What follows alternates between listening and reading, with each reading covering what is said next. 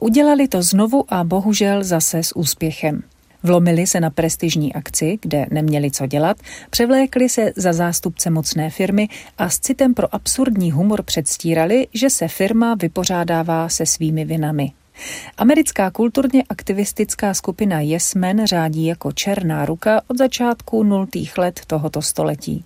Naposledy udeřili v polovině listopadu v Lisabonu, ale vezměme si jejich neplechy stručně a po pořádku. Vůbec poprvé se Jesmenům podařilo servírovat záhlavec Světové obchodní organizaci.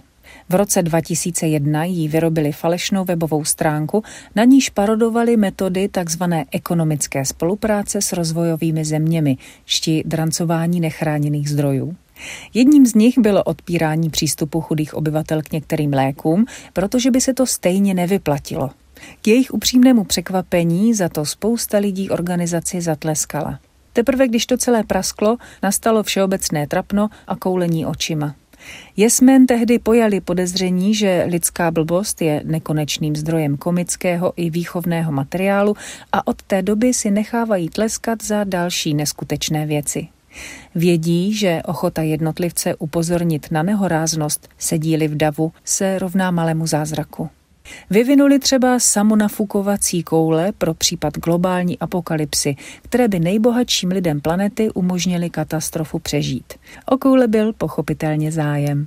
Zkusili nabízet hamburgery z recyklovaných lidí jako biznisovou odpověď na světový hlad. Dokonce přiměli publikum, aby je ochutnalo. Byli z hovězího. Jinou prověřenou metodou jesmenů, jejímiž nejvýraznějšími tvářemi jsou američané Igor Vamos a Jacques Servan, bývá přes trojice za zástupce společnosti, která propadla výčitkám svědomí.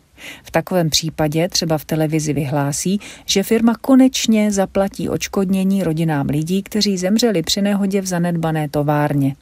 Instituce, které si jesmen vezmou na paškal, staví podobné léčky do nepříjemné situace a v podstatě žádná reakce je už neochrání před trapasem. Naposledy jesmen uhodili na sportovní značku Adidas, letos už po druhé. Umělcům dlouhodobě pije krev neochota korporací nést zodpovědnost za to, za jakých okolností vznikají jejich výrobky. Firmy se většinou vymlouvají, že na ně nemají vliv. To je údajně případ výroby sportovních bot, která je z části outsourcovaná do Kambodži. Adidas v této zemi, při nejmenším podle tamních lidskoprávních organizací, dluží zaměstnancům miliony liber na mzdách přestali vyplácet během pandemie. Duo Vamos a Servant si tedy v polovině listopadu zařídilo výstup na nejvlivnější technologické konferenci planety Web Summit v Lisabonu. Tam představili bizarní vizi digitálního světa, takzvaného Adiverse, kam by se dělníci mohli uchylovat, aby alespoň někdy poznali radost. Přítomným technonačencům ukázali novou kryptoměnu Edicoin.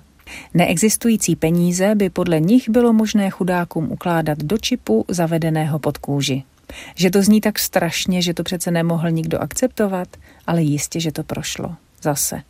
Po této akci Jesmen prohlásili, že netušili, jak hluboce budou úspěchem vlastních výmyslů frustrováni. Vědomí, že technologičtí giganti, kteří mají v rukách budoucnost lidstva ve spojitosti s nástupem umělé inteligence, často nezvládají rozeznat nehoráznost od inovace, znervozňuje leckoho. Tentokrát ovšem humor a nulový odpor veřejnosti bolí i jesmen.